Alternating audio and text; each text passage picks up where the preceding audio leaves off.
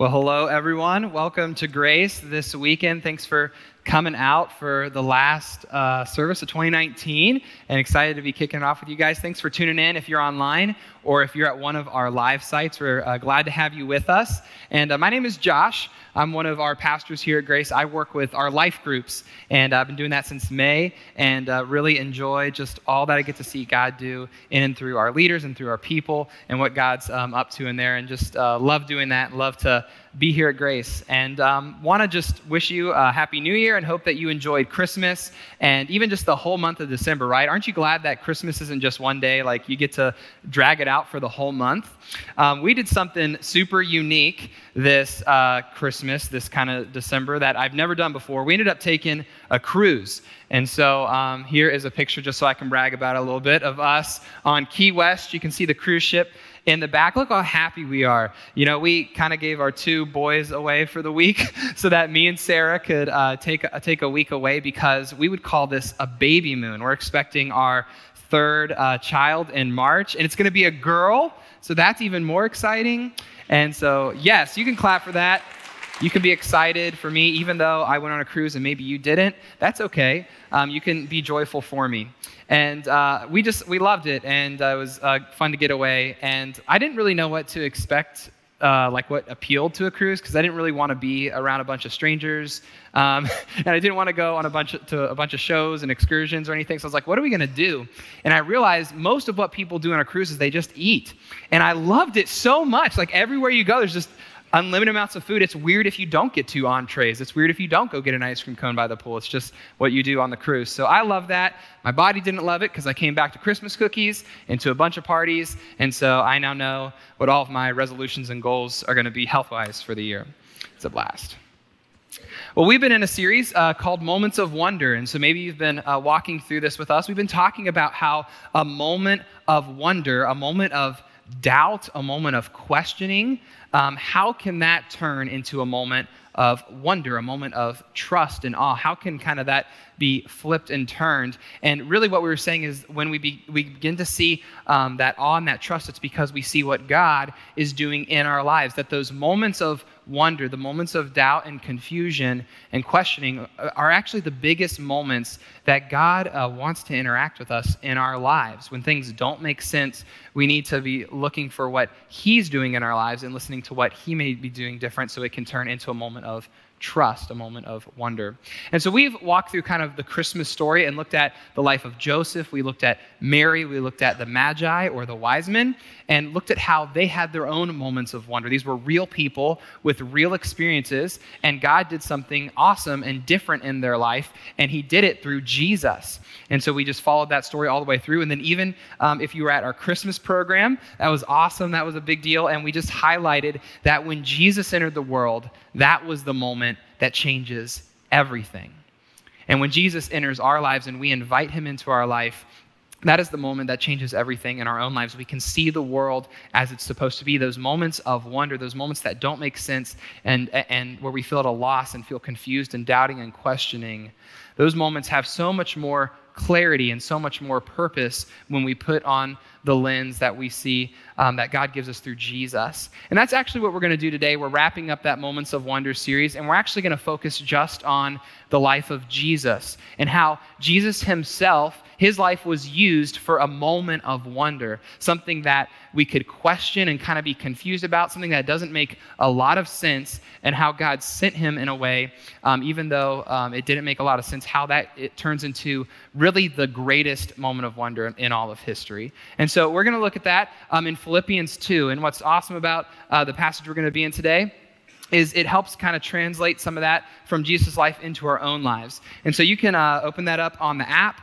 or if you have a Bible app on your phone, um, or you can open up one of the Pew uh, Bibles, one of those um, underneath the chairs. Just look uh, for page 951 if you want to follow along. But this is a great section, and let me just tee up a little bit what's happening in this letter. It's just a short little uh, letter written by a guy named Paul. And so Paul was a missionary. He traveled um, around a lot of the known world um, at that time and was uh, er, a part of the early church. He was sharing uh, that Jesus had risen from the dead and that um, he was worth giving our lives to, that he was the one who was initiating uh, God's rescue plan for the world, and he was who offered salvation and a whole new way of living. But what was unique about Paul's situation for this letter is that he was in prison.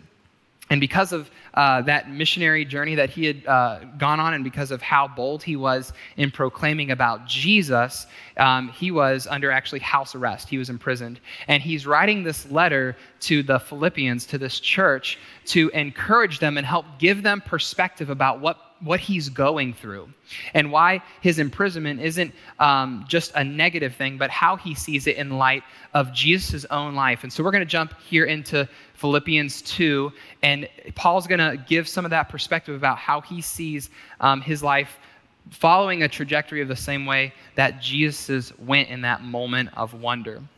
And so, uh, starting in Philippians 2, just in verse 5, it says, to have the same mindset as Christ Jesus, and he explains what that is. Who, being in the very nature God, did not consider equality with God something to be used to his own advantage. Rather, he made himself nothing by taking on the very nature of a servant, being made in human likeness. And being found in appearance as a man, he humbled himself by becoming obedient to death, even death on a cross.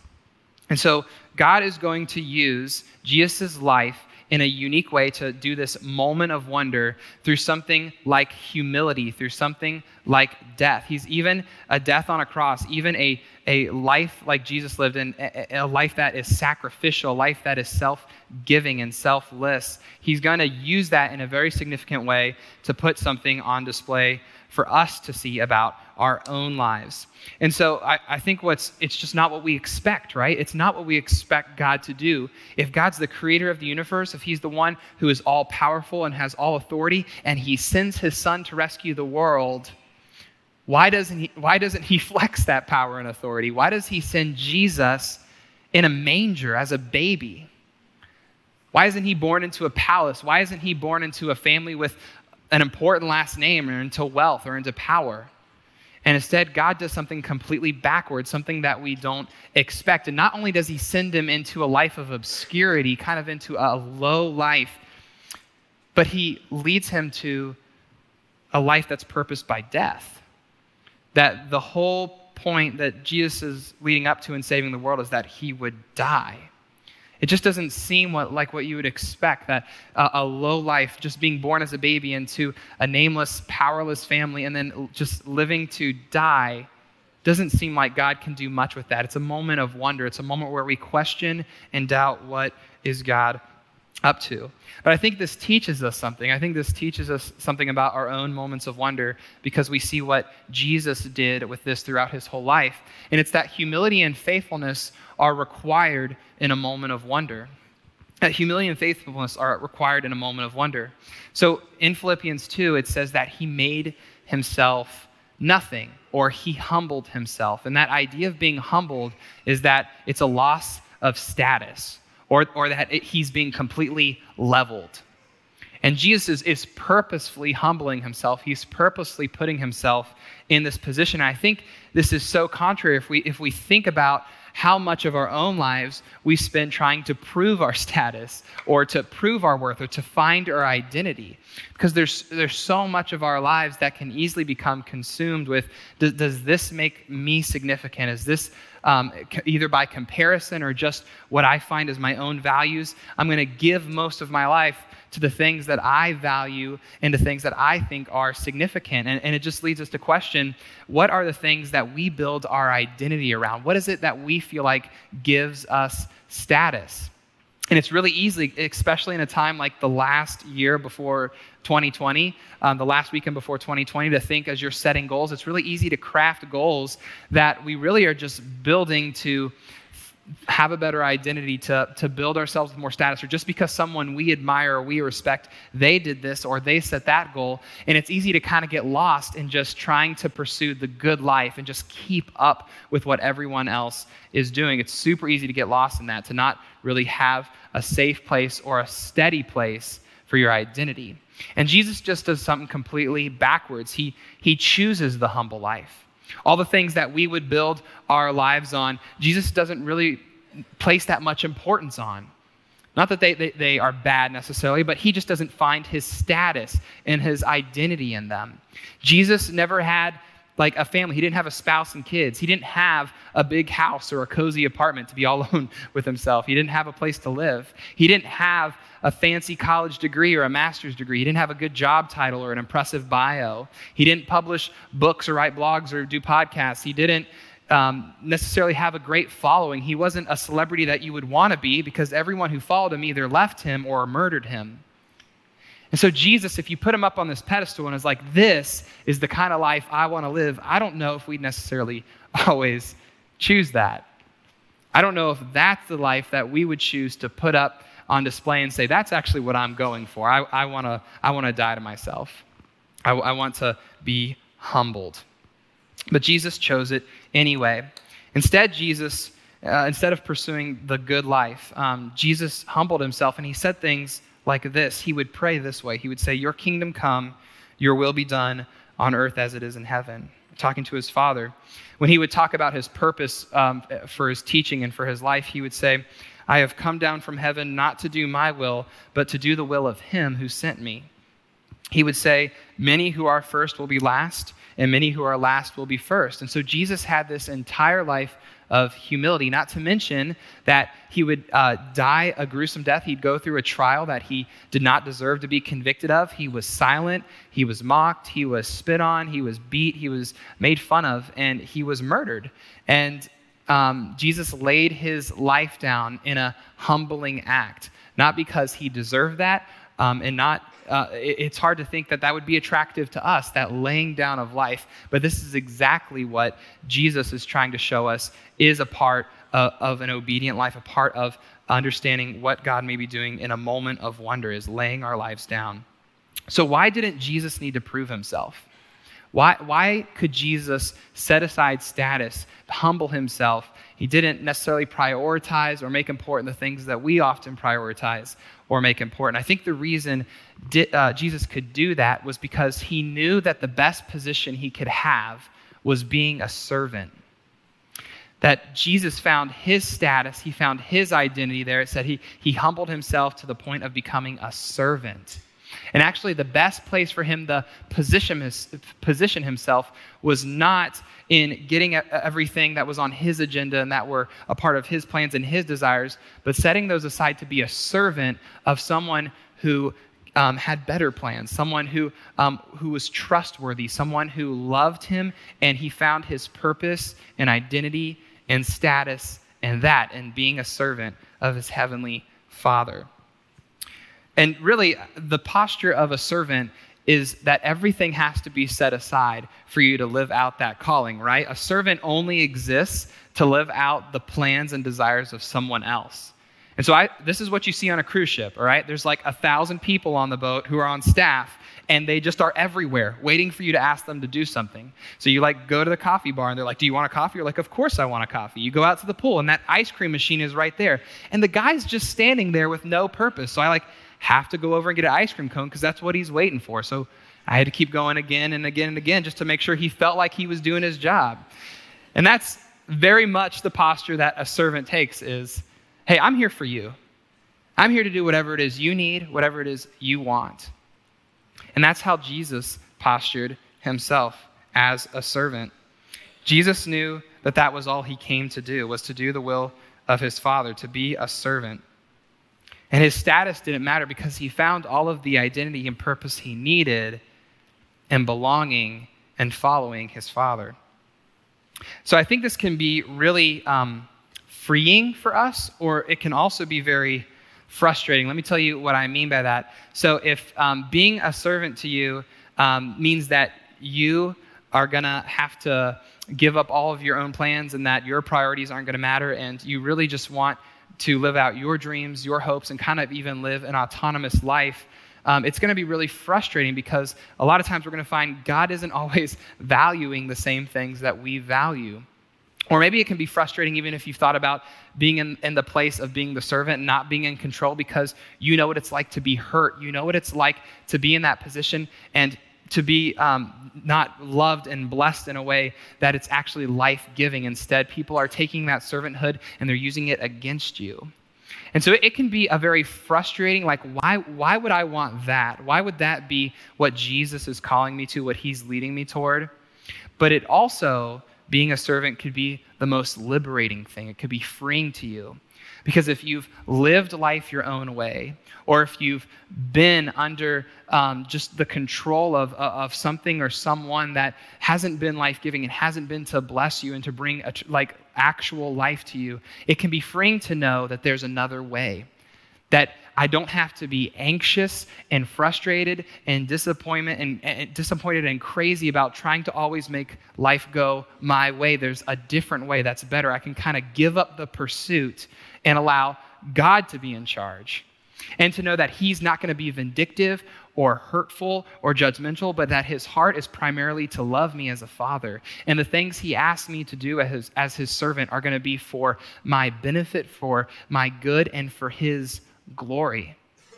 That idea of being a servant is exciting. That is, that is life giving. That's liberating. That's something that, if you understand that anxiety and that discouragement of just trying to, like, man, life just, just not go the way I want it to, it can be nice to, to surrender it over and to say, I, I, don't really need life to go my way. I, I, wa- I want it to go the direction that God wants to take it. And that's where this idea of faithfulness really matters. Is because if God wants to bless us and his plans are going to be better than our plans and the things that he wants to lead us to are going to be better than the things that we could ever chase, then when he tells us the next place to go, my only job as the servant is to be faithful to do it.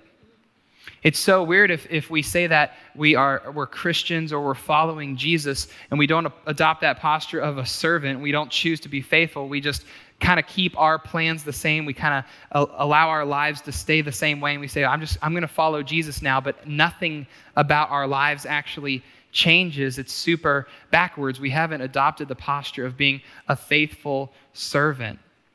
Because when was the last time that my plans were different than God's plans? When was the last time that He asked me to do something that I, I didn't expect, that I had to adjust to what He wanted to do? I think God often does that. That's, that's the hard part of faithfulness. The hard part of it is that it costs us something. It costs something to be faithful. It cost Jesus his life. He had to die to himself, he had, he had to give his life um, as a part of following what God was doing in that moment of wonder. And I think that's the hard part about our own faithfulness. I think about how God um, began to work in my life about 10 years ago. It's crazy to think uh, that far back. But um, originally, I kind of had plans for my life to um, go to college and become an engineer and uh, kind of felt like I had my life mapped out, thought it was a good fit, like problem solving.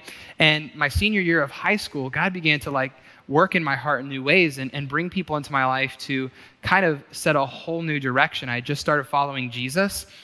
And I, I started to consider, man, what would it be like if I actually considered becoming a pastor? What would it look like to work for a church or go into ministry and serve God in that way? And so I kind of started that journey and prayed about it and got some wise counsel and felt like this was a, a change that I should make. But little did I know that over these last 10 years, how much it would cost, more than just changing majors or changing career paths, that God was actually calling me to something very costly. And I remember um, how early on, like how frustrating it would be sometimes when um, I, I, would make this change. I made this change, and people would be like, you know, what's kind of your backup plan? Because I don't really know if it's going to work out the whole pastor thing for you, or definitely you probably won't be able to provide for yourself or, or your family. You want to have a family, and I was just like really discouraged. Like, oh man, I, I don't, I don't. This is going to be hard. But God always found a way to provide. Sometimes you had to work multiple jobs. Sometimes it wasn't the job you wanted. But God was still using that direction. I remember when I started studying in Bible college and in seminary, you spend a lot of time like reading books and, and being in lectures. And, and anytime you dedicate yourself to that, I also wanted to like volunteer a lot in the church and, and spend a lot of time with people who I could talk to Jesus about. And I just remember I, I gave all myself, my hobbies, my priorities kind of got consumed with all the stuff that I got left out a lot of the fun stuff in college. And I was like, man, is this, is this really worth it? I mean, here I am, kind of in some of these thankless positions, and no one really like is patting me on the back for, for studying this. They're kind of like, oh, you're studying that? That's great. You know, go do that with your life. I remember sometimes I'd get into a church or get into an organization, and I'd think, this is going to be it. This is where God brought me. This is my big moment. And what I realized is that you know, I was so set on following that leader or that organization, and then something didn't go the way I expected to. I'd be let down, I'd be hurt, or something would crumble, and I'd have to come back to God and realize, oh man, actually, the cost of this is, is to learn that I can't depend on a leader. I have to depend on you, Jesus, and you alone. And God began to like reveal these things over and over as, as, I, as I had to take the sacrifice and, and take the next step with faithfulness, all the way to the point of moving here to Akron. When we moved here to Akron, it was about four years ago, we did not know where we were going to live. We did not know what we were going to do for work, and we were six months pregnant. And so we show up in Akron because a lot of things that God was showing us was leading us to be here. And yeah, we did not have all the details worked out. But because we had been faithful all the way up to that point, and because we had known the kind of things that God did in our lives up to that point, we knew that He would provide for us. We knew the things that did make sense. And it was amazing to see how God worked, even that first year, even that summer we first got here, to see how He provided for us um, a home and a place to, to work and to thrive and, and being a part of Grace Church. And now it's just crazy for me to think that God moved us here for, for us, for our church. And those moments of wonder, those moments where you're like, I don't know why I'm doing this next, or this is going to cost me a lot, or this doesn't really seem that significant, those moments are where God interacts with us. Those are the moments that have meant everything to me over my life. And if, and if you've had those moments of wonder, they mean everything to you. Those are the moments where you felt close to the heart of God. Those are the moments where you knew that He was doing something in you and then He had way more planned for your life or more in store than you could have ever imagined. And maybe you're in a moment of wonder right now. You're asking yourself, God, what in the world is it you're trying to do? Um, maybe right now He's just asking you to humble yourself. He's just asking you to be faithful. Just be content to serve Him. Because for Jesus, that was everything. That was all His life, um, that all that mattered in His life. And so, as we continue on, Paul begins to teach us more. He begins to show us how God viewed Jesus um, life and the life he lived, it says, Therefore, God exalted him to the highest place and gave him the name that is above every name, that at the name of Jesus, every knee should bow in heaven and on earth and under the earth, and every tongue acknowledge that Jesus Christ is Lord, to the glory of God the Father. So you can look at Jesus' life, you can look at the humility, you can look at the servanthood, you can look at what it cost him and the faithfulness and the direction that God sent his life. And you can look at that, and, and for, for many of us, it can, it can seem a little overwhelming. It can maybe even not seem appealing. Does God, is God going to do that in my life? Oh man, what if He totally flips my world upside down? What, what if it costs me too much? What if I'm not willing to give that much or go that far? There's kind of a weight to it on the front end, and we got to kind of draw ourselves back and wonder is this really the life I want to pursue? And wonder if, if it's really making an impact. But when God looks at that life, when God looks at the humble servant who was faithful and obedient, like Jesus, he looks at that and he says, That's what I want to exalt. The, the, the, as low as Christ brought himself to be a baby in a manger, to die for uh, the sins of the world, sins that he didn't even commit himself, when he places himself in that position and brings himself to that point, God exalts him to the highest position. And that is totally what God is up to. Is he takes the mighty and he humbles them. And he takes the humble and he exalts them. I wrote down this. I said that God can do anything he pleases through an ordinary person who is fully dedicated to him. God can do whatever he wants. It doesn't matter if you feel capable or if you don't. It doesn't matter if you've done that before or you haven't. It doesn't matter if it's in a new direction or the same direction. God is absolutely capable of doing something significant and impactful. Because what matters at the end of the day is not are we in our own evaluation feeling like, hey, is this really what I feel my life should be? Or just from the input of others, oh, hey, are, are, am I getting the approval of others? But is this something that the Father has called me to? Is it something that He has purposed my life with? This is something that He blesses and that He longs for um, to be in my life? And so I would say it this way I would say that only God can bring clarity and purpose in a moment of wonder. Only God can do that. We can't bring it from ourselves. We can't necessarily get the full picture from others. It's great to have wise counsel and to have the perspective of others. But really, if God's the one who's orchestrating all this, and if everything comes back to Him, then I have to be connected to His heart and I have to understand what He's trying to do so that I can have that clarity, that wisdom, and uh, understand the purpose of what I'm going through. I think this for the story of those uh, for the story of those who we read in the Bible through the Christmas narrative, through Jesus' birth. So we talked about Joseph, right? Think about Joseph. We talked about this the first week of, of this series.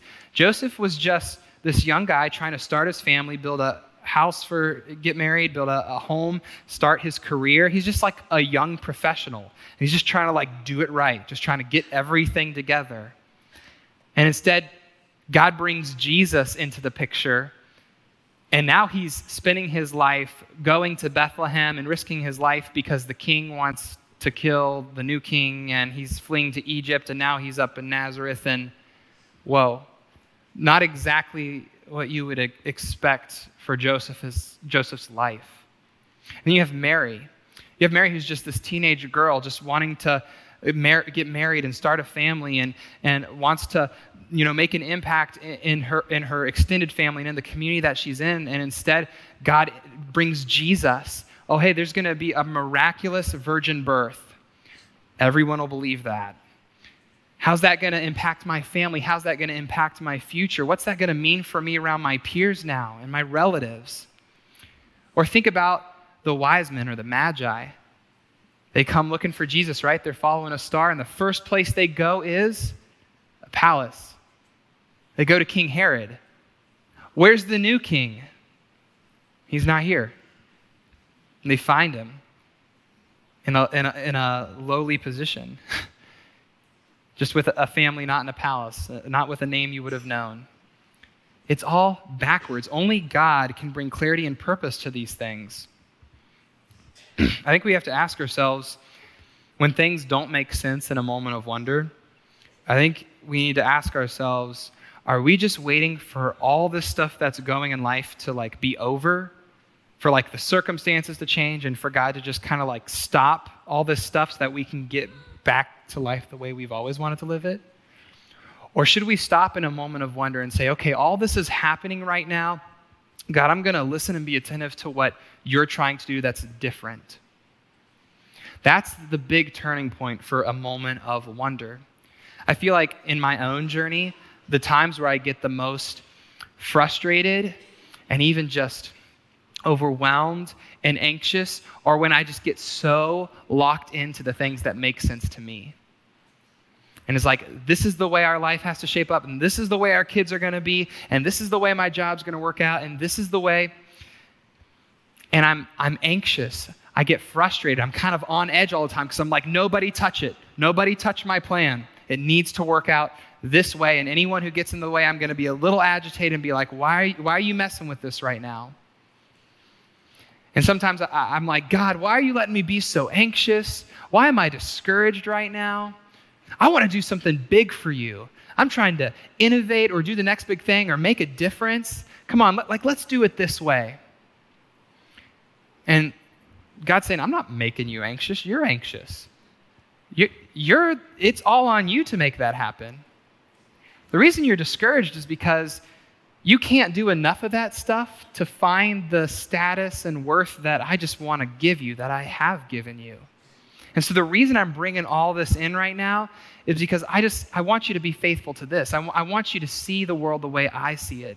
I want you to be okay with just doing this over here because most of the time, the stuff I dream of over there is really ambiguous, but what God's asked me to do right here actually involves real people people who are already in my life, opportunities that He's already given me, stuff that's right here, and I, am not. I'm not attentive enough to it because I'm so fixed on something else, something that I think I would rather have. D.L. Moody put it this way He said, Many of us are willing to do great things for the Lord, but few of us who are willing to do little things. There are many of us who are willing to do great things for the Lord, but few of us who are willing to do little things. Is that the problem with our moment of wonder?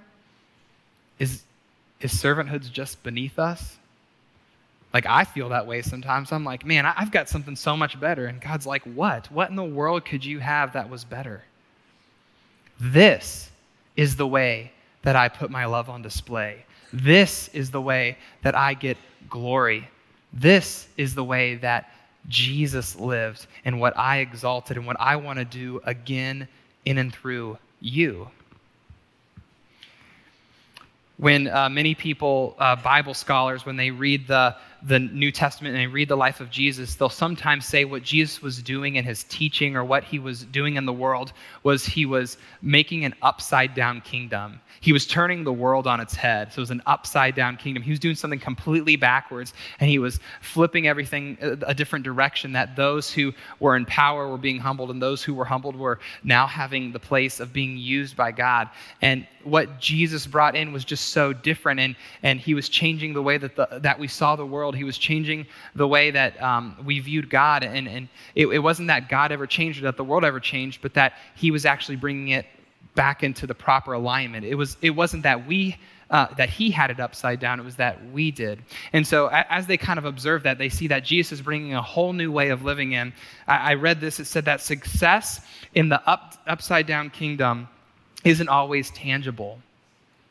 That God's definition of success and, and his definition of purpose isn't always as tangible and noticeable as we expect it to be. So, success in the upside down kingdom isn't always tangible. You can't measure a changed heart, you can't quantify grace.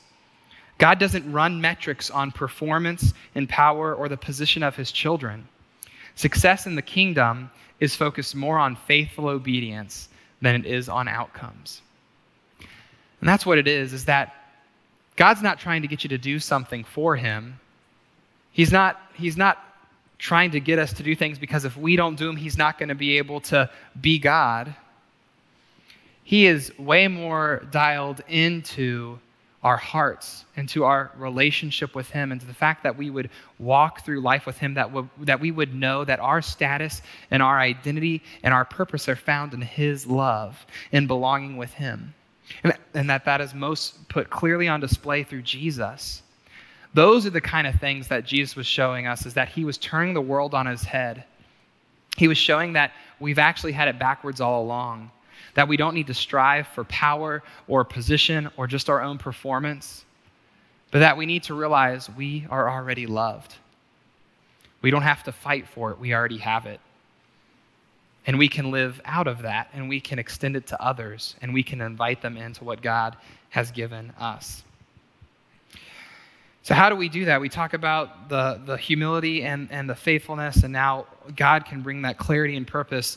There's a couple more verses that help us track with this as Paul tries to translate it into their circumstance. He says, Therefore, my dear friends, as you have always obeyed, not only in my presence, but now much more in my absence, Continue to work out your salvation with fear and trembling, for it is God who works in you to will and to act in order to fulfill his good purpose. And so I've always wondered like that phrase doesn't make a lot of sense to me that work out your salvation with fear and trembling like what what's that all about? And really what we're talking about is working out or putting into practice that which God has already done in our lives. So, t- like the salvation that He's given us, that He's redeemed us, that we're already loved, we're putting that into practice, all the ways that, that should fit into our life, and all the categories and relationships that that is expressed into, and all the ways that we need to be obedient. God's saying, put that into practice. Work out your salvation with fear and trembling, with great intentionality. Don't be laid back about this. Don't brush it off as insignificant. The fear and trembling that comes with this is not because we're afraid we're going to mess it up and lose God's favor. We carry it with fear and trembling because God has actually entrusted us with something of great significance and worth. That the things He gives you to do, even though they may seem menial to us at times, He's entrusting you with things of great weight. And that's why we put these things into practice with great fear and trembling, is because it matters. It matters to God. He doesn't give us busy work, He doesn't throw you off in the wrong direction just to keep you spinning.